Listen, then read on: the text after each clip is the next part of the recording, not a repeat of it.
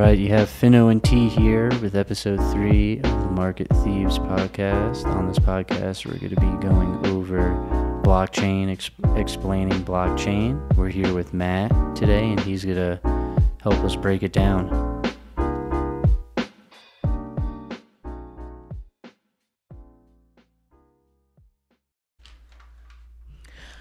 Welcome back to the Market Thieves podcast. Today we're going to be talking about blockchain and as blockchain and mining pertains to uh, the rest of the industry, where the industry is headed, and how blockchain can basically be integrated into different systems and companies and industries worldwide to sort of streamline everything um, in investing and such.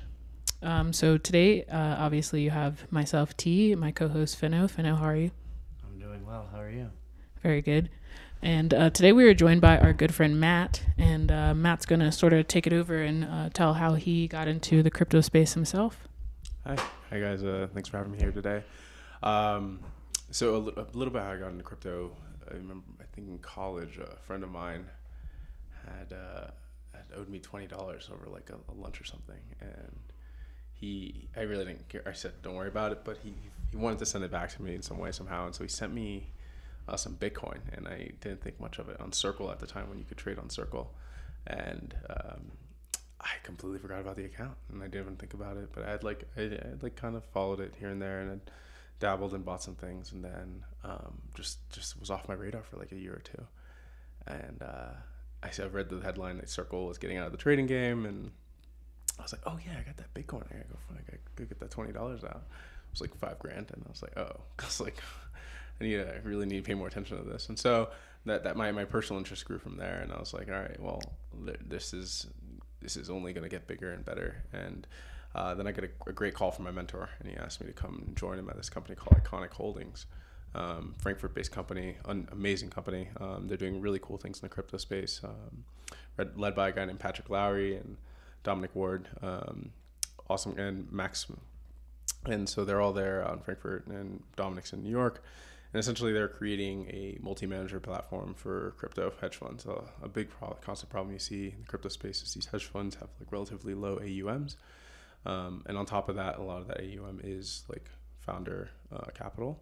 So, and they typically won't meet the hurdles that are needed to be able to raise money at an institutional level.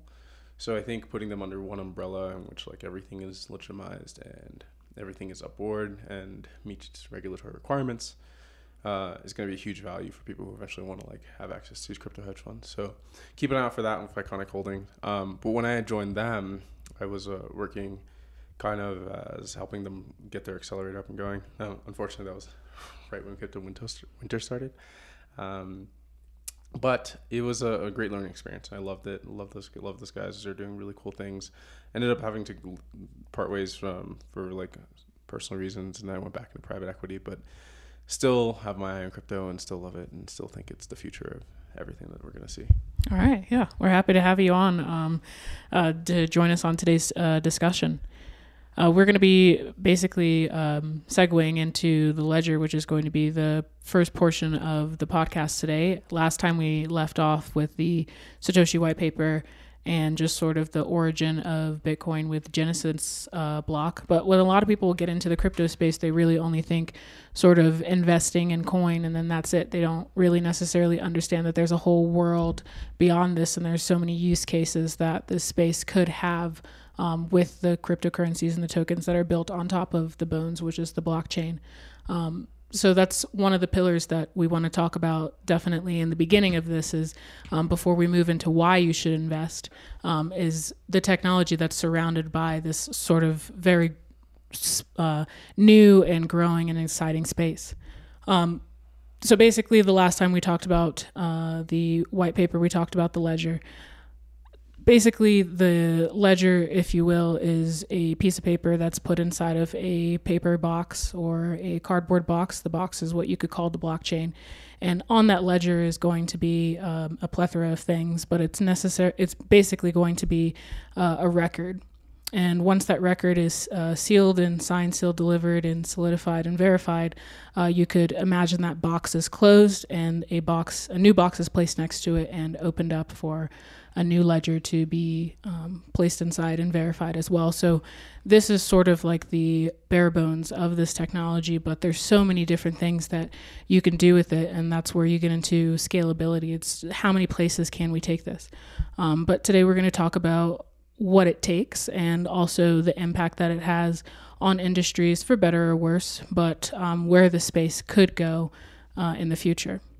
So I think the, the first thing is uh, to talk about the miner's role. So of course, um, Matt had mentioned earlier, you know, back in the day, uh, Bitcoin basically had a, a very small value, which is definitely uh, night and day compared to what it is now, um, just a short step into the future. But um, to sort of piggyback off of that, uh, back in the day, you know, people were able to mine and uh, sell coin on the internet on uh, very simple machines, home computers, et cetera. Um, did you know anyone that was mining around you at the time?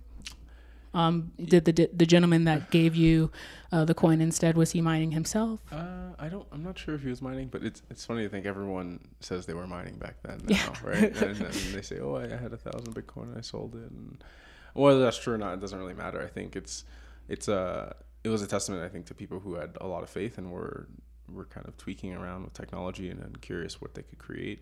Um, mining has like come a long way. I think as, as much as people talk about how much Bitcoin adoption has been a, has, has changed, like, mining has kind of like taken almost like an inverse thing. It's used to be like the people's tool and anyone could do it, and, and to to some extent that's still true, but the barriers to entry now um, and the like large incumbents at play are just are, are kind of mind blowing. Like you, I think you you probably have more facts and details on that than I could ever rattle off right now. But yeah, um, so you know, as Matt was saying, the the the journey of it has come a long way. In the beginning, and we could just sort of break it down to basics for those of you who are like, you know, I do hear the term miner come up. What actually is it that they do? Well, um, it's a community of individuals that uh, host or a host of mining computers um, that solve blocks. So in order for the block to progress forward, um, it has to be solved. And that is the miner's job, to solve the block. Um, and rewards are given for solving the block. And it's uh, a very sort of collection of space now. Um, it's not necessarily, it doesn't have to be the actual coin. It could be rewards and tokens and things like that. Um, to sort of integrate in the community of whether that, whatever that blockchain is. So um, it's also important to understand that there's different blocks out there now. It's not necessarily the block that's attached to Bitcoin. Um, the blockchain uh, technology spans within many, many, many different coins um, and tokens that are built on top of them. So say, for example, you also probably hear about Ethereum as much as you do Bitcoin these days. Um, Their blockchain is totally different. Their rewards are different. The program is different for them as well. One of you guys explained to me, I'm I'm familiar with the proof of work, but when it comes to proof of stake, I understand the basics. How how does that translate when you stake? How does that create nodes, and how does that create, say, how does that just solve so my the, so so the problem that, you know, solving the block? How does that work? So I think the incentive structure around proof of stake is that to legitimize a transaction, you're willing to risk your capital, mm-hmm. right? And so I think it'd be the same as if every time someone did anything in the real world, like let's let's let's try and put it in ter- I mean, as much as this is like a new paradigm for anything, mm-hmm. but for everything, I think um, let's put it in the context of, of the world we live today. It'd be like, you do a wire transfer, in order for it to be valid, or like instead of like relying on the bank, it'd be like, you found thirty people to put up twenty bucks to say it's legit, right? I think that may be like a gross oversimplification of it, but that's kind of how I think of proof of stake, and and that makes a lot of sense. And, and then you reward them. And is the incentive the tr- like a transaction fee? Is that what is yeah, still similar? Re- yeah, but you reward them with the you reward their stake with like your fees on mm-hmm. the chain. So, um, but yeah, so like let's think about that creatively. Is that like, okay? So, which one would you be more willing to participate in, right? So would you be willing to like be constantly staking your tokens to make the system work, or would you be willing to run a node to make the system work? Well, because when I think when I think about the, the the how these things will grow, it's like it's about people participating, right? So like uh, people get discouraged because they don't want to run a node because it's too small and it's just in there and burning a bunch of, and they probably won't make money on it. But right. I think there is like a, like, um, like a, a social kind of responsibility, if you do believe in crypto, to find some ways to contribute to the ecosystem. And I think if that means like running a Lightning Network, Lightning node or something like that, that's, that's great. And that, that would be my call to action for anyone. And, and I'm still trying to get mine as like, as, as efficient as possible, but it's fun that it's fun to do. And you, and you learn more. I think it gets you excited and you want to be learning more as much as you can, because there's so much to learn in this space. Um, and could you sort of explain what that entails as far as like you getting into that space? Um, like for the viewers, if they say, for example, wanted to also answer that call. Yeah. I mean, I think there's, um, you could, like, yeah, you could go out and probably drop like a couple thousand dollars and get a full G P U rig and mine away and just churn electricity out like no other, and, and do that. And, and some people should do that, and people will get pleasure out of doing that and join a mining pool and get rewarded and do the proof of work and all that. But and then there's also like, you could go maybe like for like two hundred dollars, you can go buy like a Raspberry Pi and help run the Bitcoin Lightning Network. And that would also be a learning experience. But so mining is the process of confirming transactions on the blockchain. And what that process is, is solving cryptographic hash puzzles, which is way above my pay grade. So just really hard puzzles that a computer could solve. And it is the more mining power that is put into the network. So saying the more, the more people mining, the more computers that are in the network, the harder it is to quote unquote solve the problem. And what this takes care of when you talk about mining is, well, in the case of Bitcoin or say proof of work, it helps keep inflation in check. So the you know you have incentives go down when they have the halving every, is that four years? E, kind of, yeah. So there's what the theory is is there's more as time goes on. As we get closer to the end of hitting the the supply, we have more computing power on the network. And so what that does is, for someone like me who thought I could maybe grab a rig a couple months ago, I have to fight, oh, let's say like a country that has thousands, tens of thousands of rigs in a warehouse running off energy that's way more efficient than me just paying for my electricity bill at the house. So they might be able to do, say, let's just make an easy number, ten Bitcoin a week, when I probably might be able to do that in six months if I have the power to run it. And you also have to take into consideration that this the...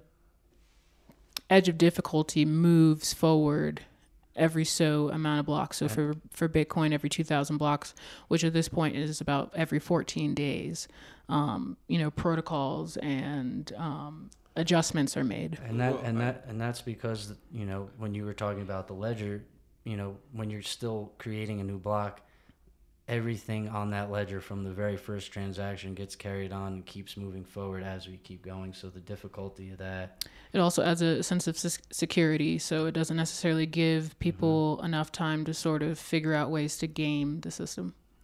Yeah. I mean, I think I would challenge you to have a more collaborative mindset on it. I think, yeah, you could be, if you're one against the world trying to think you're going to mine the next block, like good, good for you. Like good luck. But I think the idea should be more like, oh, like I can more, my rig can make the system stronger, right? And you can join a mining pool and share exactly. rewards. And I think that's more the upside then.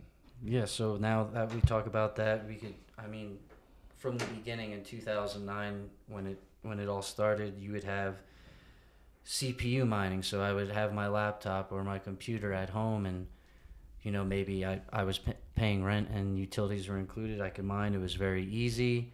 The difficulty was very low at the time.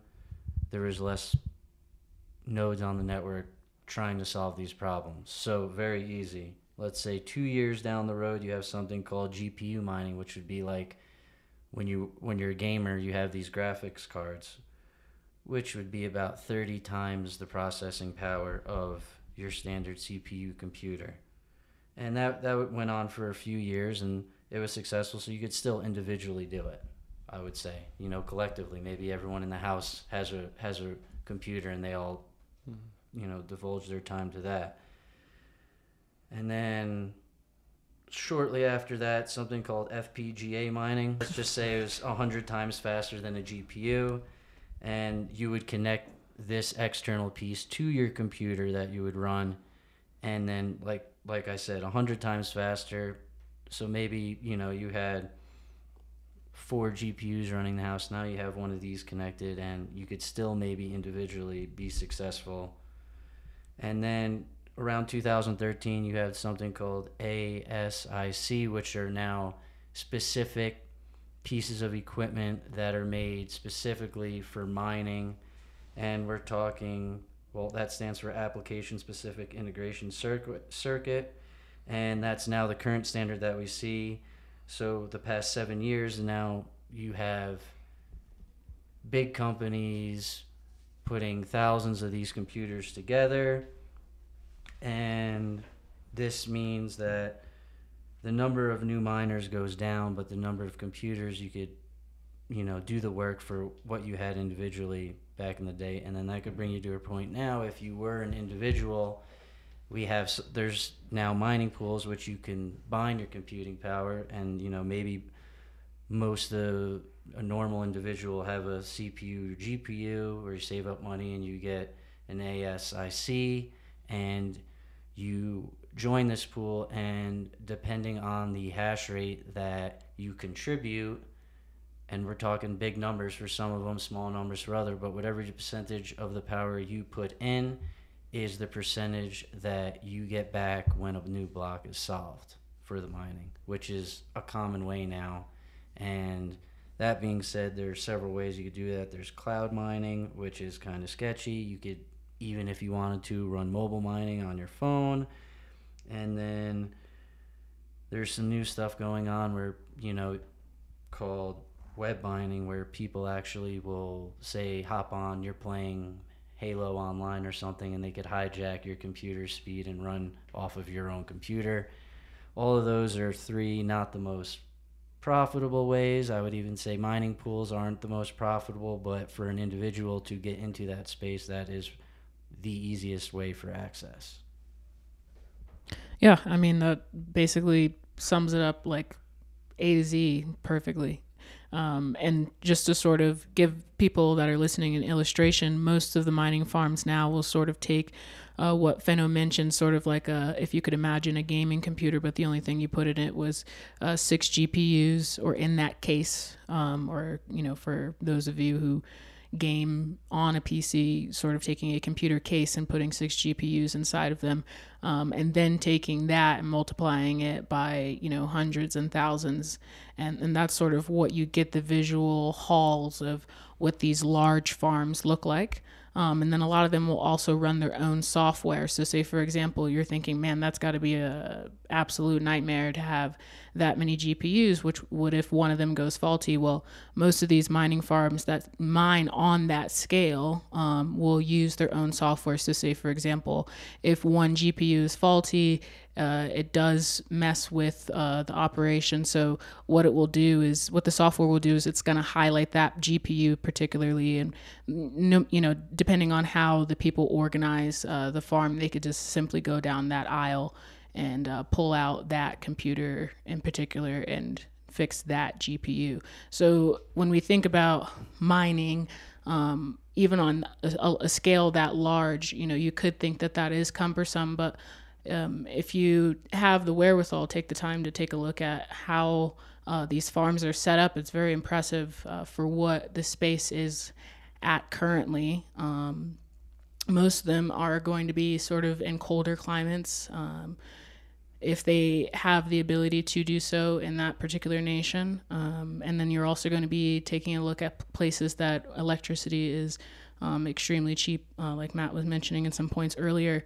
Um, So, you know, it's not to discourage people from not mining, but you also have to take a look at where the space is um, right now. And as Fenno was mentioning, you know, it's either going to be mining farms like this that are developing or producing extremely high uh, hashing power, or, you know, as Matt mentioned earlier, having the wherewithal to take it, uh, the responsibility in your own hands and contribute to the hashing power of a group of people who come together Um, to, you know, keep moving this thing forward. And that's what makes this space so special, is it's that it's really up to everyone to keep the space moving forward, um, and to not get discouraged and not do it. Otherwise, sort of uh, the blocks don't necessarily uh, get solved if, if people just sort of threw their hands up and, and said no more. So um, whether you're on the side of uh, being in a farm, working in a farm, or you're just sort of, I guess we could consider it a at home or um, a miner, then you're just, you're basically contributing to this space altogether regardless. Um, but, you know, some key highlights is, I'm pretty sure most of you have read articles about how much power it takes to run a farm like this, how much power, how much electricity it does take to, uh, you know, run something at home. Um, and we also, you know, before we start making these points, we have to recognize that this space is so young, and at one time all technology was cumbersome before it was, you know, sleek and sexy. So Matt, did you want to add anything? Or? I just had a question. Do we know, like, do we know how much uh, of the mining rewards are kept versus sold? Or? Like, say for the bigger projects, a lot of them were very like tight-lipped about Yeah, yeah, yeah. all of their numbers and things like that. Um, and yeah. I think it was most of the articles I read because it was because of investor interest and things like that.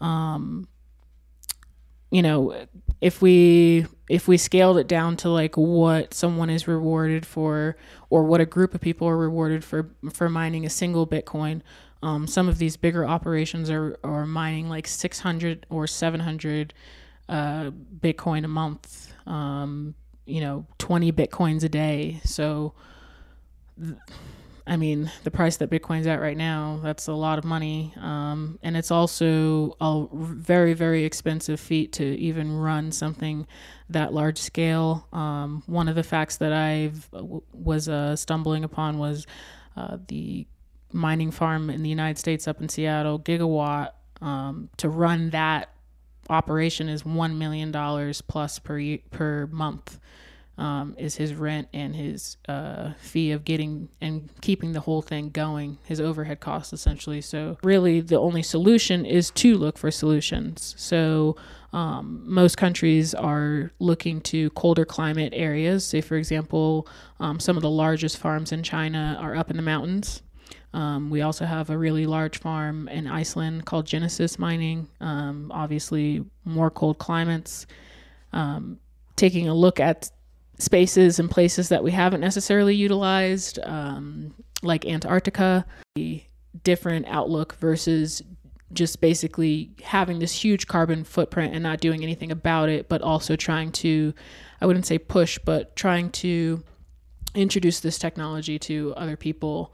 And, um, you know, having this conversation as well, because we can all say that we live in a world where we should care about the planet, um, you know, not to get a little political, et cetera. But that is one of the bigger drawbacks that people have you when you went there. when yeah. when you do introduce this space to uh, individuals, you know, because we do deal with a lot of sensationalized journalism. And, of course, they're going to, um, you know, sort of point out these things. So, it's, you know, to... sort of combat that is that it's not, not it's not something that's making this footprint and nothing's being done about it. I think everybody that's in this space understands that it takes this much, and we are, um, you know, trying to come together to look for solutions for it. How much of that is like hardware, like not being optimized for this yet versus um, like, I imagine if you're running a, a giant farm, it's more efficient in the in the well, This is this this is my my my little two cents on it. You could say, well, let's talk about mining. Like, if you, in general, like, you know, there's mining where we we strip mine and we rip apart the environment, the physical environment that we see, and you know, when you when we talk about environmental impacts, for me, the key thing is like, is it wasteful? Is it being used efficiently? If you look at mining and we're looking for gold, if we're looking for coal, whatever it is, uh, and we're stripping away the environment physically, I think that's very wasteful. But when you have something, say, like Genesis, where, or somewhere in Russia, where something that's up in the mountains, out of the way, it's in a nice, let's call it like a nice barn-looking warehouse. Yeah, we're using the energy consumption, but is it being wasted? If it's there on the grid, is it being wasted? It's being paid for. It's being taken care of. It's not an eyesore. It's not degrading the environment per se. We're not, you know, like that. That's that's my big argument, and what you were just saying, and I don't know what you were alluding to, but I, that's that's how I was. Uh, that's how I conceptualize. No, it. No, I don't disagree. I mean, I think we have to think of. A, let's look for like ahead, like fifteen years, right? Let's assume we move to a cashless society. Like, how much paper will that save, right? So, um, if you if you look at Bitcoin from that perspective, yeah, I would like to think it's only going to get better. And like you had mentioned earlier, every every technology at some point is like wasn't pretty or had some challenges. Like, I wouldn't want to be the first guy who tested the elevator, but like I'm saying, right? Like, um, where Bitcoin's going, I, it it has to get better, right? Because I, I I think the technology has proven that it's it's the best way to do it, and I think it's the most secure way to do it. So the question, and maybe the next the next uh, big wave will be hardware efficiency, right? And so, because this isn't so much of a software issue, it's more of like, well, to some extent it is, because I think you have the difficulties of the uh, blocks has kind of pre- been pre- predetermined and kind of set, so you can't really change that. So we gotta look at the lever, the levers, levers, levers, levers. I don't know, we can pull yeah. to um, to to make it better, right? So and I like I like that, and you know, with time, it like.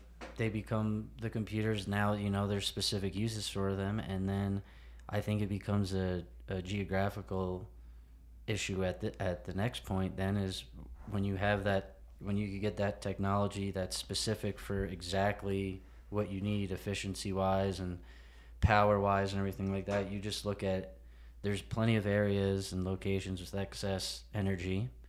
There's plenty of areas that have abundant natural resources. It's why Iceland's an ideal place. It's geothermal. You know, you're using, you're using all this stuff that's given to us, and it isn't in abundance. Which is, you know, and if you want to use it and not and use it in the right way and use it for something that is good, I think that's you know it, you'll just slowly see these places like Iceland becomes a hub, or I know like Texas right now is looking because they have cheap energy. Yeah!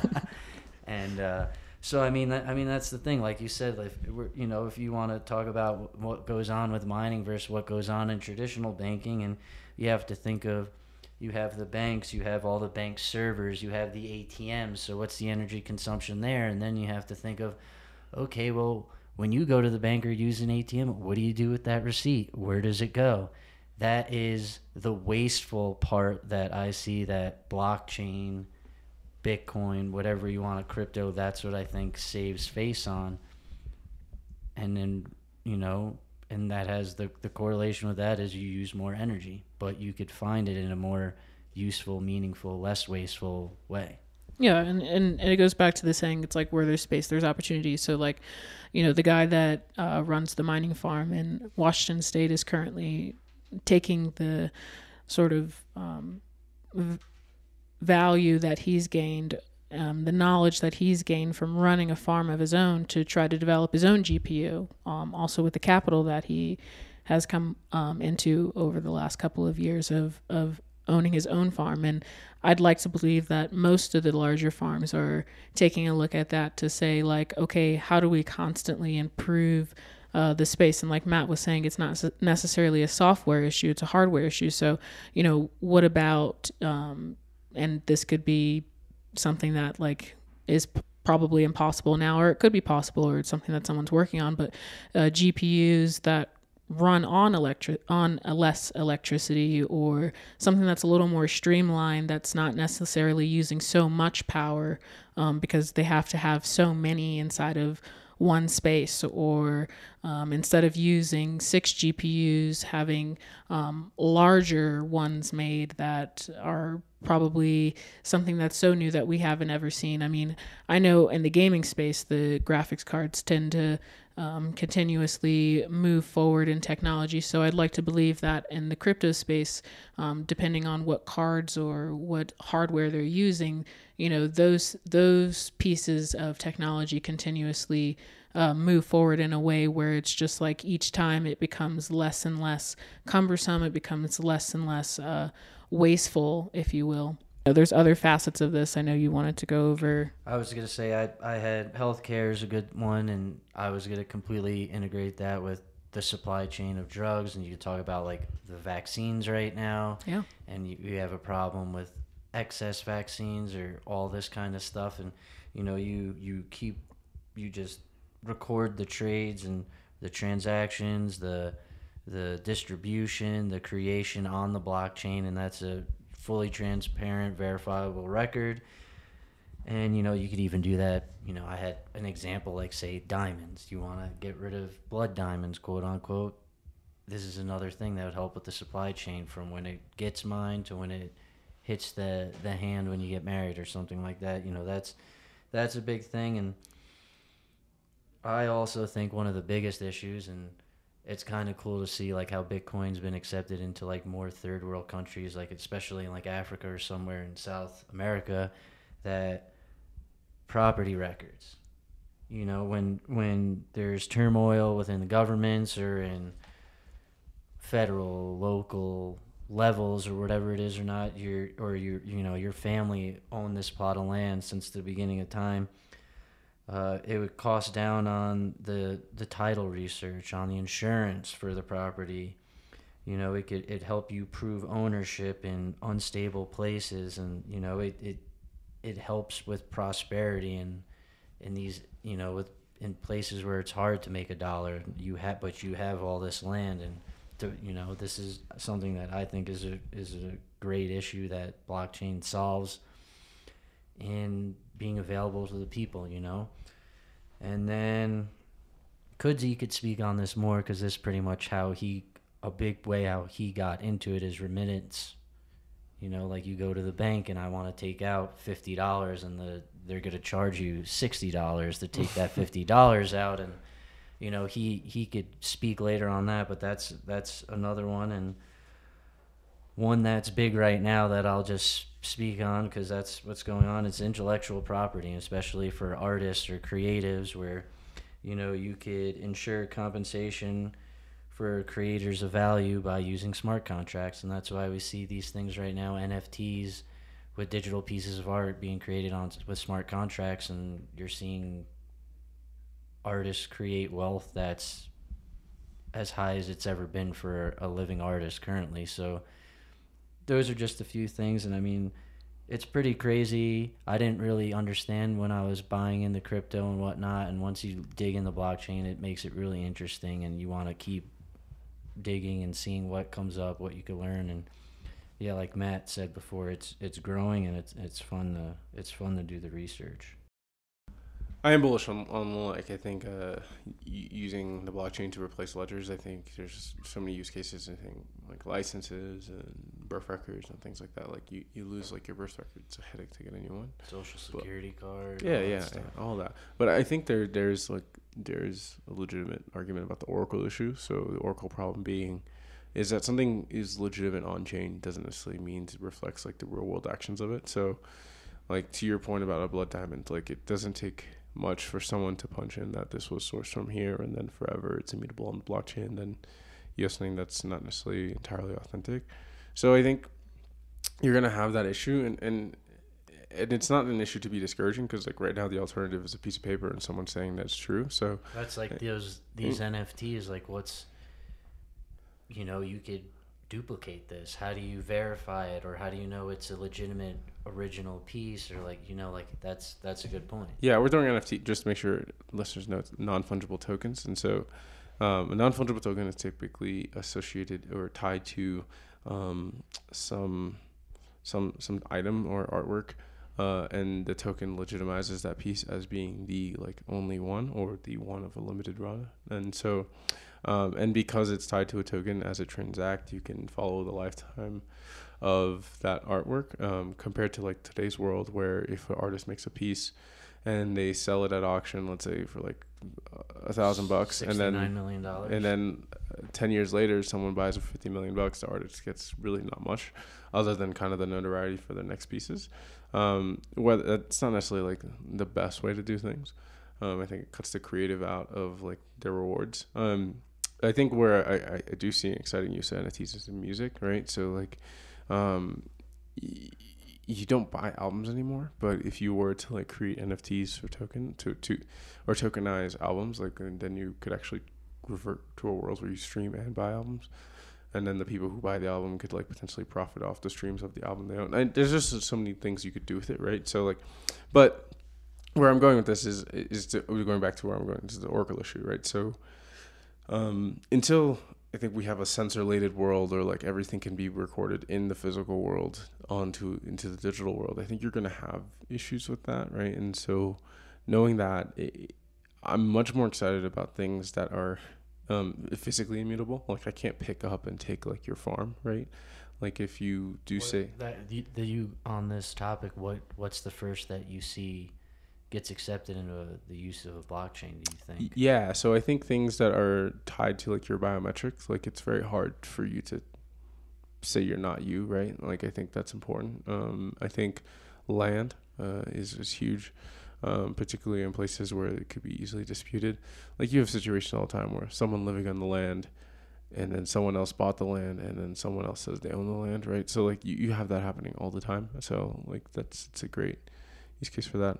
Um, uh, academic records, I think is, is helpful. Um, you do see like people trying to deal with that. Not like, not mom, to get too political. Mom and dad would be happy with that. Yeah. Yeah. But I also think about it like, um, and this is actually, uh, this is one that I heard a couple years ago. I wonder, I forgot the name of the startup that was working on this, but they're trying to create, they were trying to create an international credit score on the blockchain. So like if you leave like the U S and go move to another place, like your credit score doesn't necessarily go with you.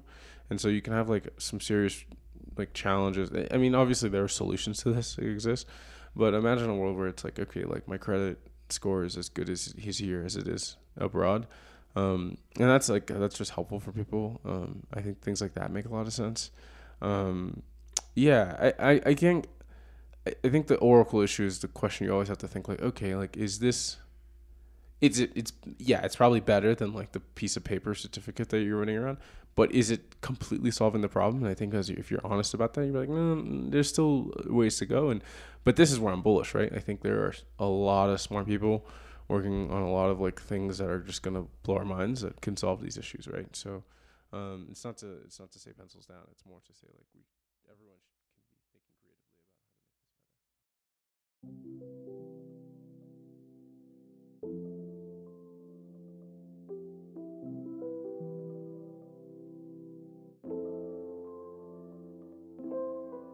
Thank you for listening to today's podcast, Explaining Blockchain. If you want, you could go follow us on social media. We're starting to get that going. It's on Twitter and Instagram. It's market underscore thieves. You can find us there. Give us a follow, and hopefully we'll be getting that up and moving with some more information shortly.